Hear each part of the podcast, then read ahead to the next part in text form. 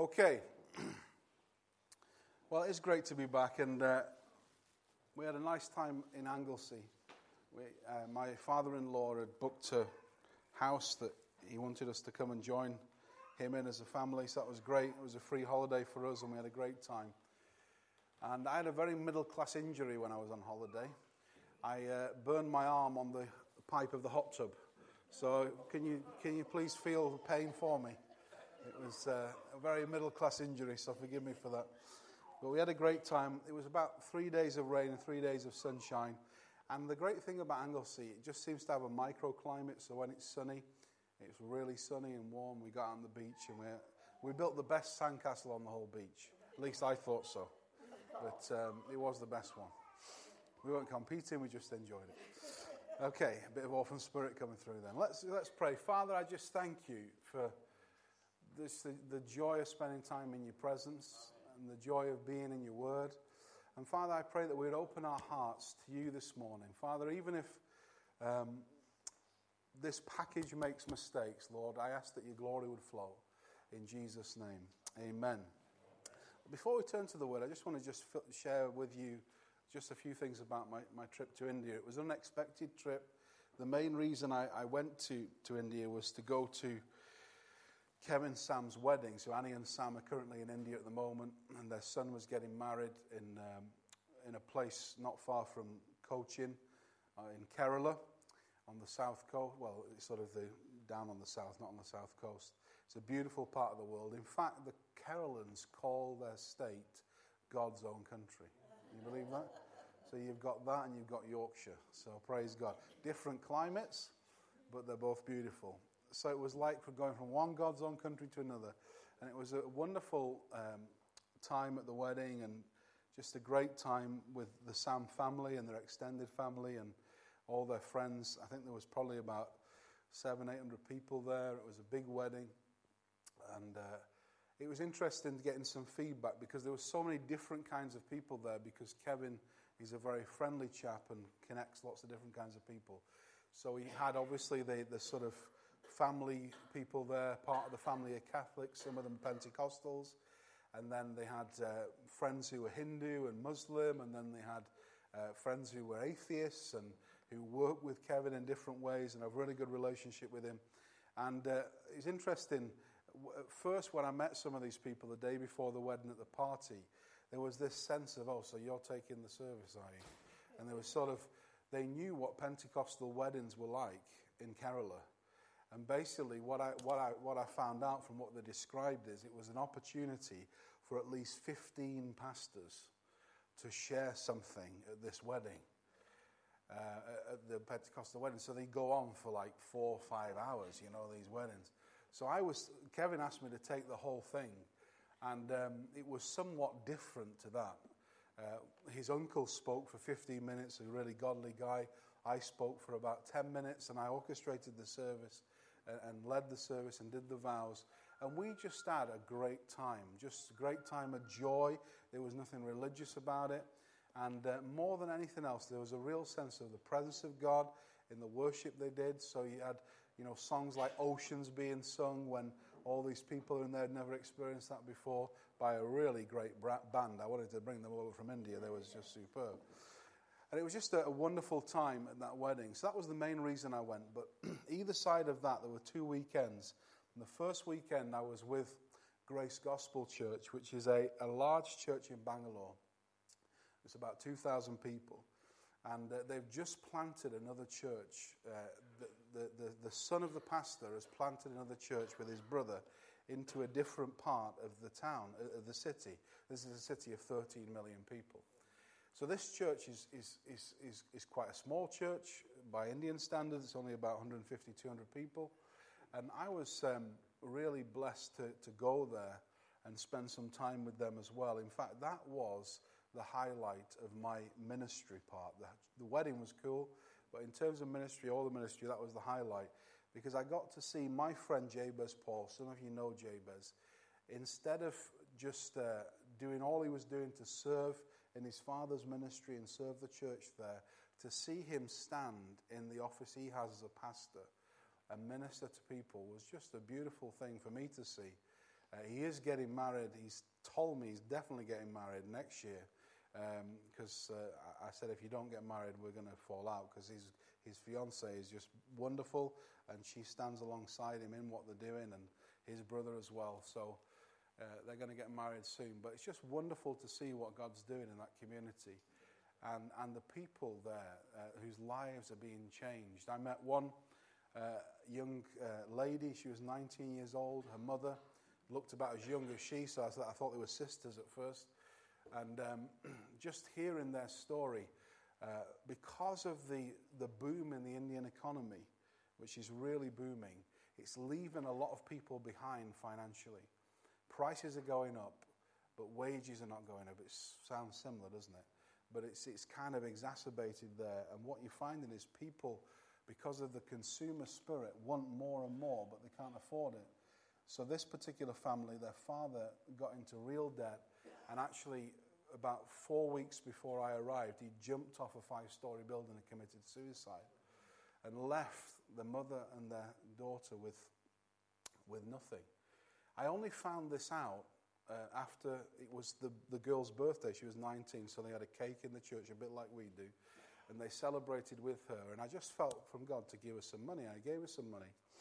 And, um, and, and just she started crying, and this story came out. And, um, and just to see what happened, they were Hindus. And as a result of what's happened with their, with their dad, they came to know Jesus. And, she, and the girl was baptized two weeks before I got here. And you can see, even though they've been through such a tragedy, the complete transformation when they've come from darkness to light, when they've come into a relationship with Jesus. And actually, their prospects financially are getting better, even though they've been through such a hard time. And it's just great to see.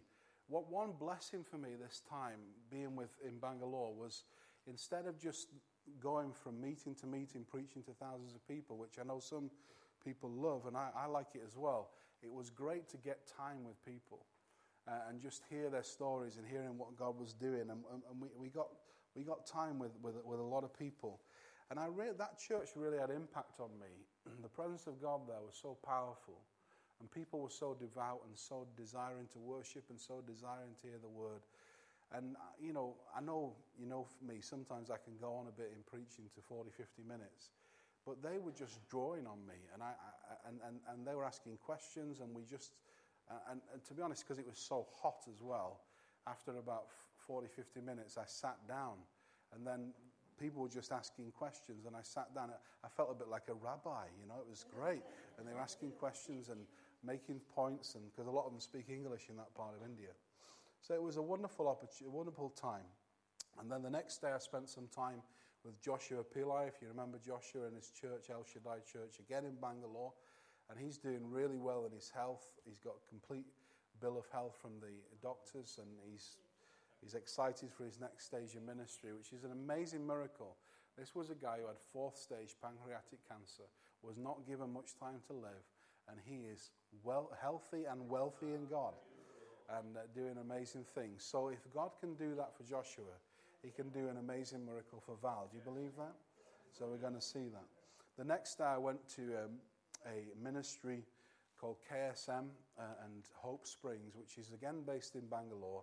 And the contact there was a young man in the church in Coventry. He did an MBA in Coventry, a master's in business and he had a call of God in his life, and he went back to work in his father's ministry, which is basically a missions organization where they go into different small towns and villages and they plant churches. And alongside planting churches, they do things like medical camps, they, do, they teach people trades, they teach uh, things like sewing and weaving and, and, and welder, welding and plastering and things like that, uh, so that they bring prosperity to the village and train people in skills, and they also uh, preach the gospel.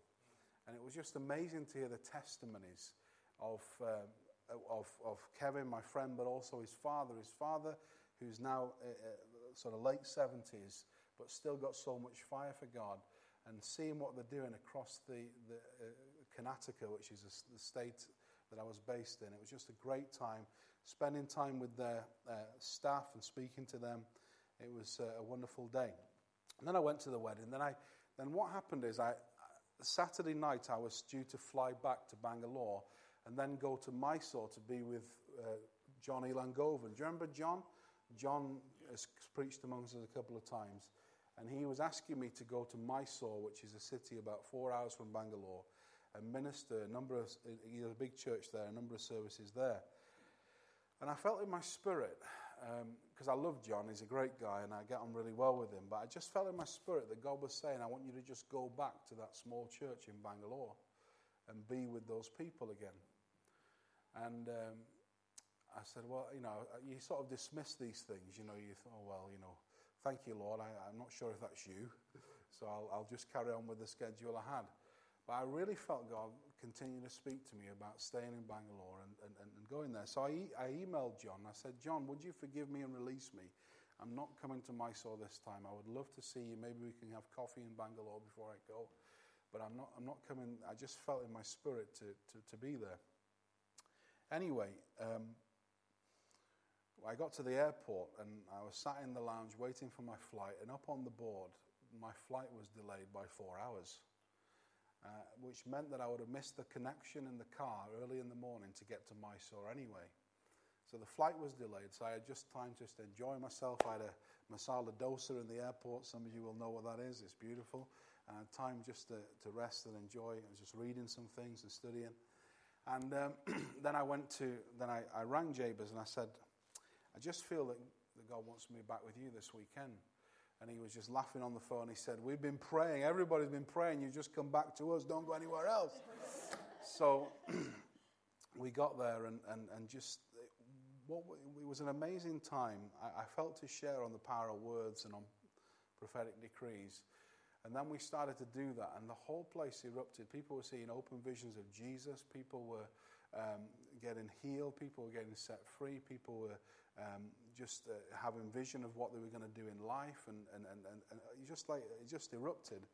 Um, and one of the leaders of the church, he came at the end, and, and he said to me, he said, he said publicly, he said, I, I really believe that this man has come in the anointing of the Holy Spirit to lay a foundation in this church for our future.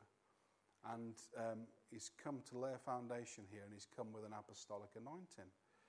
Now, having an, moving an apostolic anointing, a prophetic anointing, is not the same as being an apostle or a prophet. Okay, it's not the same thing. But the reason it hit me is because when I was on the plane coming to India, and I was just really coming for a wedding to bless the Sam family, and they were gracious enough to invite me to that. The Lord said to me, You're going in an apostolic anointing because you're being sent in that anointing. And then He said that, and it was like, Whoa, God was doing something. And uh, it was just an awesome time. And just hearing testimony uh, uh, since I've got back of, of, you know, one particular young man who was looking to get a, a big promotion in a big company, and, and that promotion's come through since. And, you know, God wants to do amazing things, not just in India, but here. And I know we we've been through a tough time as a church, and I know many of you personally going through tough times. But, but God is bigger than all that. And, um, and I really believe that we need to lift our eyes and focus back on the reason for our existence, which is Jesus and his kingdom and his gospel. And as we do that, all the things will fall into place. If we bite and devour one another, if we look to disagreements and make that our God, then we won't see God in the midst of us the way God wants to be in the midst of us. But if we forget all that stuff, can I also say, even our own selfish behavior, there are behavior standards of grace in the Word of God that God wants us to follow. And, and therefore, you know, the church, it is free for all, but it's not a free for all. That means everybody's welcome to come by grace, but we expect grace to touch you, to empower and change the way you think. So if you are selfish and self centered, you become more selfless. If you're a thief, you stop thieving. If you're into sexual immorality, you stop it and you get into something that's much better.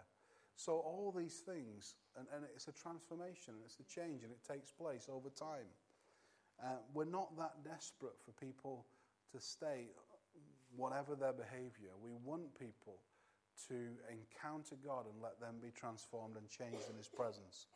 So I'm excited about what's going to happen amongst us. I'm excited about the future. There still is no other place I would rather be, even though I really enjoyed India. Um, but I, I, believe that God wants to do something great. The reason why we've had such opposition and the reason why we've got such issue, not just for me in the last four years, but I think for George in the last 25 years, is because there's something significant that you may not see in the physical, but there's something significant about this place, about Keighley, about this church. Have you noticed in the last week Keighley's hit the national headlines? you may not agree for the reason, but it certainly hit the national headlines. Uh, and uh, it was basically the people saying, no, we don't want a certain politician, we want a different politician. Well, you know what? Really, there's no politician that, that's really going to do it. It's only Jesus. And I really believe that we as a church need to, need to own our message again. Our message is not a message of judgment and condemnation. Our message is not a message of pointing the finger, whether that pointing the finger is at people out there or people in here. It's not, it's not our message. Our message is the reconciliation of men to God. Our message is God has made peace with us, and therefore let's make peace with Him. That's our message, and that's what we've got to stick to. And I just really sense in my own heart that because of all the changes and the, tr- and the sort of tumult that's happened in the church the last, probably the last year or so, and, and, and different people coming in and different people going out, and it's, it's kind of been like a whirlwind. And I just, in my own prayer, I'm saying uh, it's going to be a time of peace. And then the Holy Spirit said to me, Son, you have, you have been called to be a man of peace. So, not just to pray for a time of peace in the church, but be that peace. So, we're going to enjoy great peace. Uh, that, that still doesn't mean that there will still be challenges, there'll still be difficulties. But if instead of reacting to those things, whether it's me reacting or you reacting, but we can say, Father, in this moment, we're going to receive your peace because your peace will calm the storm and your peace is the plumb line. What are you saying in this situation? Is that really what the Holy Spirit is saying, or do we need to go back to what the Holy Spirit has already said in the Word and make sure it's confirmed there before we do anything else? So, brothers and sisters, wherever your heart is today, wherever your mindset is today, I want you to know that God loves you and God wants you to be at peace. And I, I, believe that this is a safe place, and it will be, continue to be a safe place for growth, for creativity. And you, we haven't seen anything yet. What I, I'm having dreams at the moment, and they must be coming from God, but dreams of this place overflowing with people. Um, not just this room, but, but rooms out here, overflowing with people. And that's so contrary, isn't it, to what's happening right now. But I believe sometimes we've got to sometimes grow small to grow big. Look at Gideon, that's a great example, isn't it? And I really believe that God wants what I found in that little church in India compared to the big one, you know, what I found was people who, whose hearts were really, really for what was going on. And you know what it, it spoke to me? It spoke to me to say, actually, there's a resonance here. Why do I feel at home here? because it's similar to the church back home. There's people whose hearts are so for where we're going. If that's the case, even if it comes down to a, a handful, we will see what God wants to see for this church. So it was a, a, wonderful experience to travel all that way and find out it was very similar to where I was. Isaiah 58, let's go there. I may not get much time to do this this morning because I've already shared about the trip. I may continue tonight, but here, here we go. Isaiah 58. I want to read from um, verse 3. Why have we fasted, they say, and you have not seen? Why have we afflicted our souls, and you take no notice? this is the religious cry, sometimes as Christians.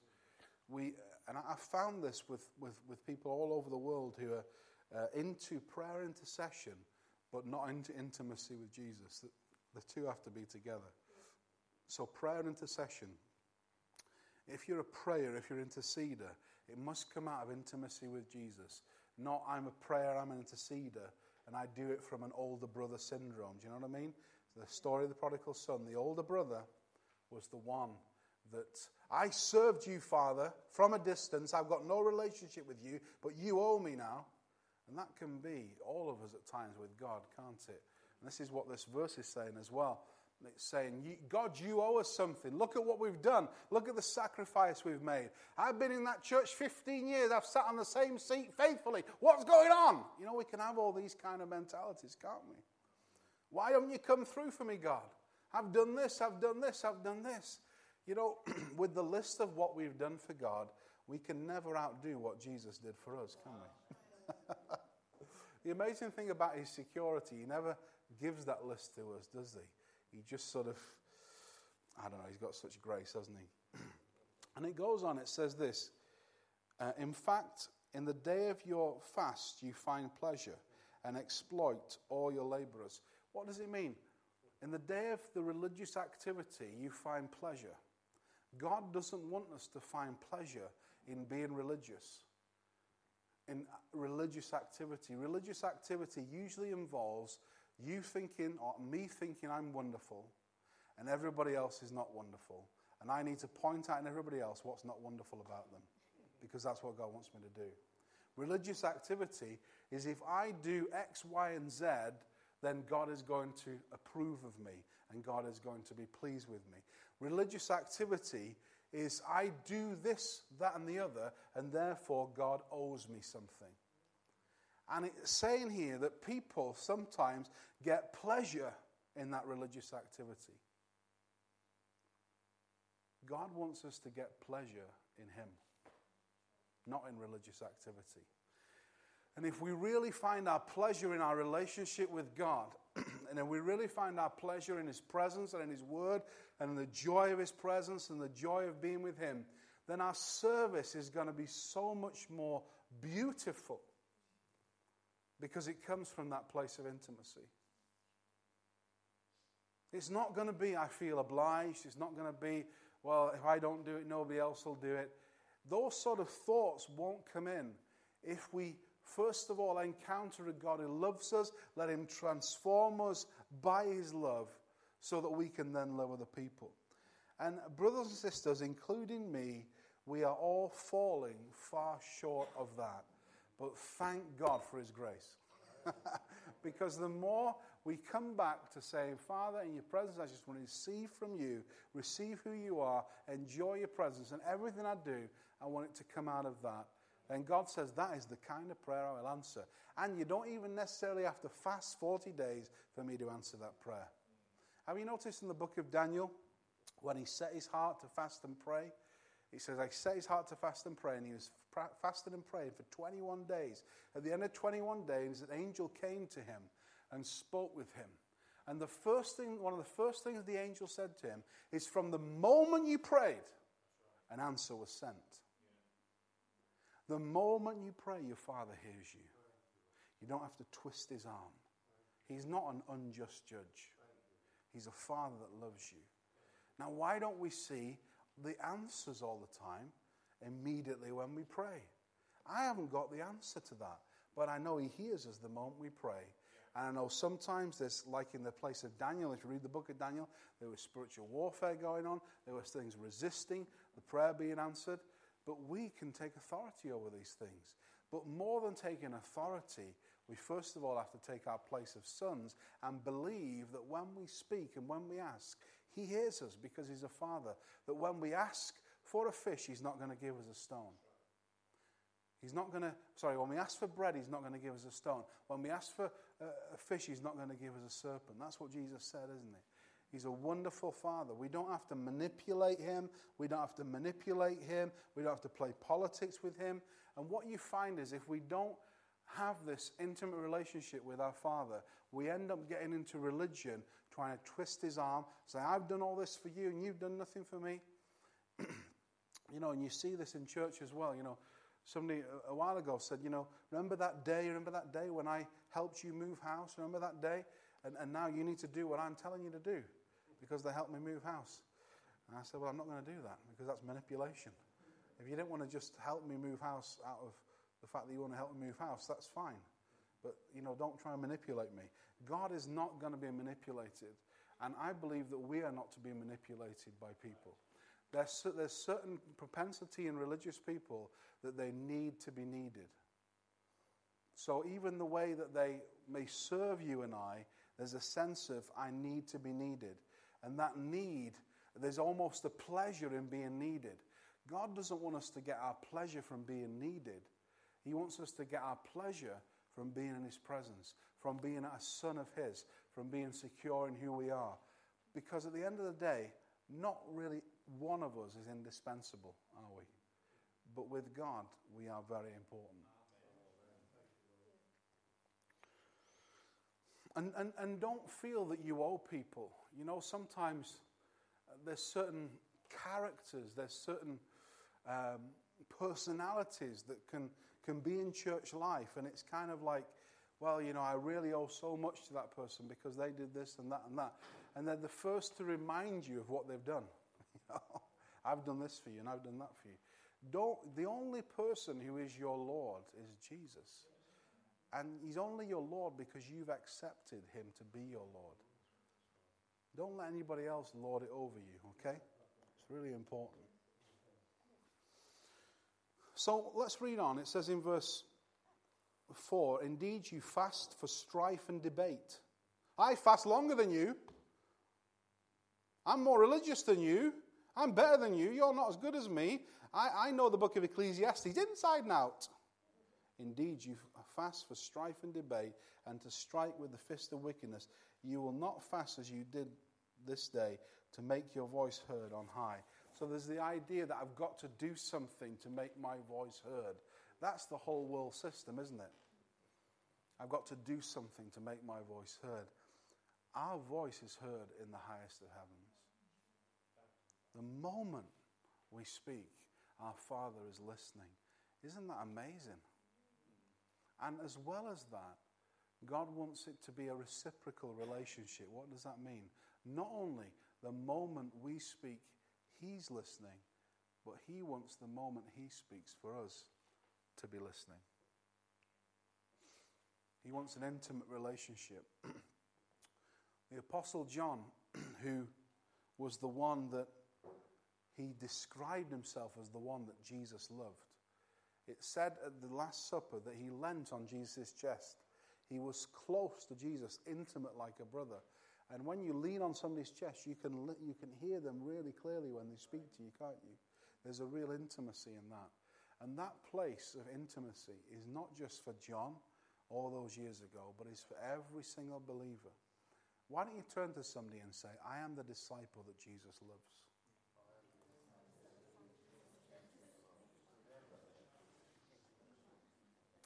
You see, if you, if you believe that, it, it, it eliminates competition amongst the body.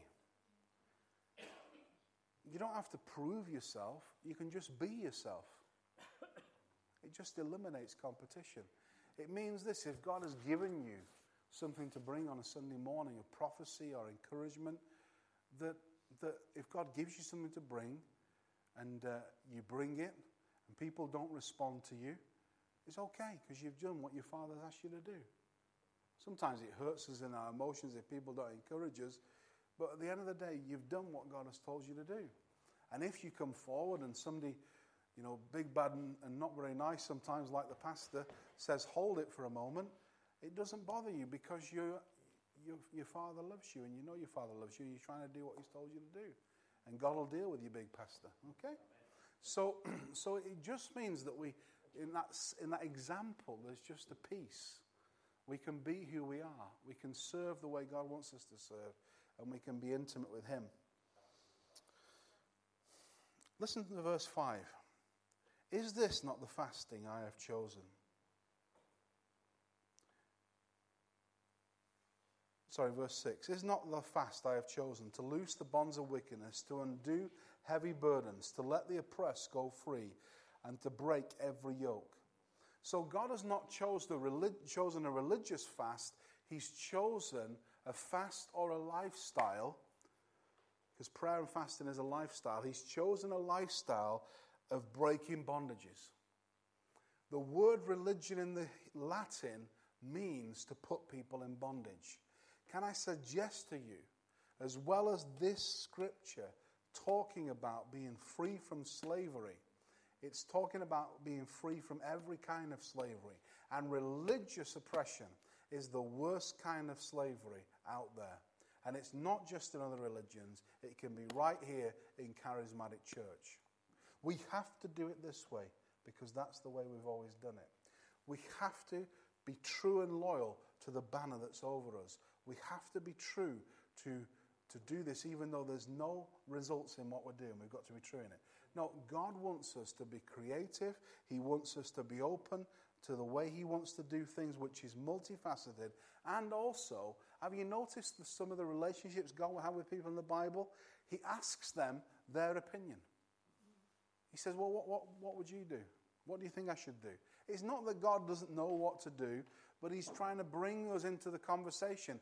Not because we're so amazingly intelligent, we may have thought of something He's not thought of, but because He wants intimacy and He genuinely wants to know our opinion. I've got three kids, as you know, and I, I love to have not much, well, I love to have time with Zoe, but you can't have much conversation with Zoe.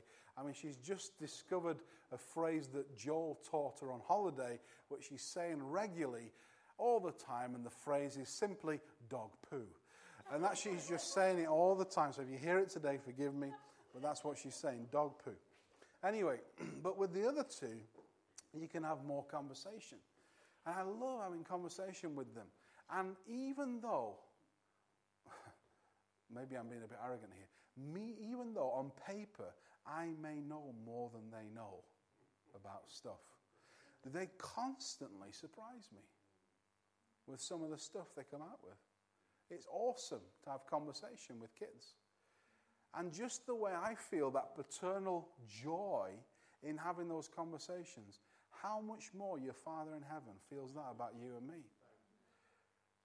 You know, wouldn't it be amazing in conversation to surprise God? You know, it's not extra biblical. Jesus was surprised at the centurion's faith. Wow. Just imagine if you get to heaven, you've got all these religious people who still get in because of the grace of God, and they're listing off all the stuff they've done. I fasted for 40 days, five times a year. I sat on a spike. I enjoyed radish for five years for you, God. And then God just says, Oh, that's lovely. We just bless you, bless you. And then he comes to you and he says, Oh, I love you because you surprised me. I'd rather have that, would you? I'd rather have that. Just the joy of your Father. Do you want to bring him joy? Religion doesn't bring him joy. Pointing the finger, as it goes on in this chapter, I'll finish in a minute pointing the finger, malicious talk, competing with one another, that doesn't bring joy to our Father. What brings joy to our Father is when we're real enough to realize that we will make mistakes. Somebody wrote me, well, actually, somebody wrote a letter to me, but then somebody wrote an anonymous letter to Ian Russell. And one of the things they said in the letter is Geoff thinks he's a prophet, but he's actually more of a fortune teller. And he gets it wrong a lot. Ian's response to that was this Who doesn't, son? Love that, don't you? There was, a, there was a big point, oh, there was lots of points on this letter. I don't know who it's from.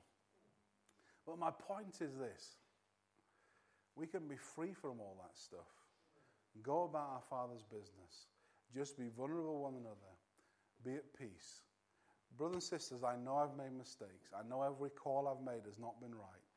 And forgive me for those things. But I would say this that my heart is to see something great established here. My heart is to see people not just attend on a Sunday, but really be skilled in the Word of God, really know the God of the Bible intimately, let Him transform them, let Him heal them wherever they're hurting, and letting them be a, a massive, massive joy to their Father in heaven by being a great ambassador of Christ and bringing peace and reconciliation wherever they go. So, Father, we just thank you. I'm going to finish there. Father, I just thank you for this great church, for these great people. I thank you, Father, for all the ways in which you speak through them and, and all the ways that which you uh, encourage me through them. Father, I pray for a great blessing on every household represented here. I pray great blessing on every marriage represented here. I pray great blessing on every child, every adult in this room. And Father, I pray, Lord, that we would see in the next few years many, many people come into this place and not be made disciples of religion, but made disciples of Jesus. The same Lord Jesus, who one of the first things you said, Jesus, was that your Father has now become our Father. So, Father, we thank you for that truth. And we want more intimacy with you. We want more time with you to get to know you so we can really represent you well to those around us and to each other as our brothers and sisters. In Jesus' name.